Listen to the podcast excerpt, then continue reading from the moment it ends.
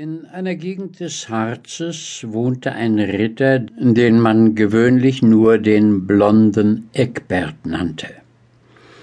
Er war ungefähr vierzig Jahre alt, kaum von mittlerer Größe und kurze hellblonde Haare lagen schlicht und dicht an seinem blassen, eingefallenen Gesichte. Er lebte sehr ruhig für sich und war niemals in den Fäden seiner Nachbarn verwickelt, auch sah man ihn nur selten außerhalb den Ringmauern seines kleinen Schlosses. Sein Weib liebte die Einsamkeit ebenso sehr, und beide schienen sich von Herzen zu lieben, nur klagten sie gewöhnlich darüber, dass der Himmel ihre Ehe mit keinen Kindern segnen wolle.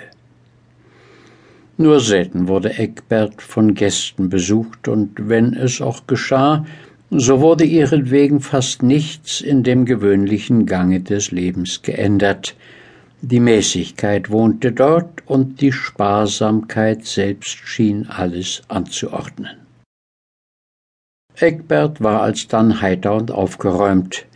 Nur wenn er allein war, bemerkte man an ihm eine gewisse Verschlossenheit, eine stille, zurückhaltende Melancholie. Niemand kam so häufig auf die Burg als Philipp Walter, ein Mann, an welchen sich Eckbert geschlossen hatte, weil er an ihm ungefähr dieselbe Art zu denken fand, der auch er am meisten zugetan war. Dieser wohnte eigentlich in Franken, hielt sich aber oft über ein halbes Jahr in der Nähe von Eckbertsburg auf, sammelte Kräuter und Steine, und beschäftigte sich damit, sie in Ordnung zu bringen. Er lebte von einem kleinen Vermögen und war von niemand abhängig. Egbert begleitete ihn oft auf seinen einsamen Spaziergängen, und mit jedem Jahre entspannt sich zwischen ihnen eine innigere Freundschaft. Es gibt Stunden, in denen es den Menschen ängstigt, wenn er vor seinem Freunde ein Geheimnis haben soll, was er bis dahin oft mit vieler Sorgfalt verborgen hat. Die Seele fühlt dann einen unwiderstehlichen Trieb, sich ganz mitzuteilen, dem Freunde auch das Innerste aufzuschließen, damit er umso mehr unser Freund werde. In diesen Augenblicken geben sich die zarten Seelen einander zu erkennen, und zuweilen geschieht es wohl auch, dass einer vor der Bekanntschaft des andern zurückschreckt.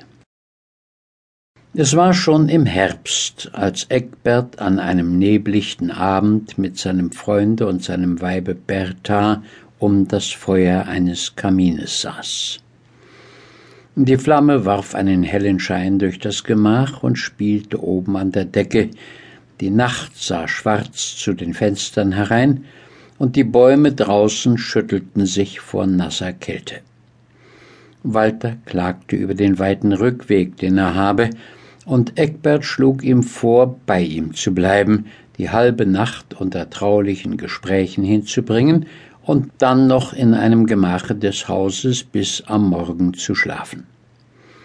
Walter ging den Vorschlag ein, und nun ward Wein und die Abendmahlzeit hereingebracht, das Feuer durch Holz vermehrt und das Gespräch der Freunde heitrer und vertraulicher. Als das Abendessen abgetragen war und sich die Knechte wieder entfernt hatten, nahm Eckbert die Hand Walters und sagte Freund, ihr solltet euch einmal von meiner Frau die Geschichte ihrer Jugend erzählen lassen, die seltsam genug ist. Gern, sagte Walter, und man setzte sich wieder um den Kamin.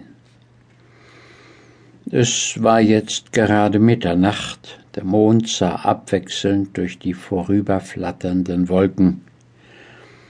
Ihr müsst mich nicht für zudringlich halten, fing Bertha an, mein Mann sagt, dass ihr so edel denkt, dass es Unrecht sei, euch etwas zu verhehlen. Nur haltet meine Erzählung für kein Märchen, so sonderbar sie auch klingen mag. Ich bin in einem Dorfe geboren. Mein Vater war ein armer Hirte. Die Haushaltung bei meinen Eltern war nicht zum Besten bestellt.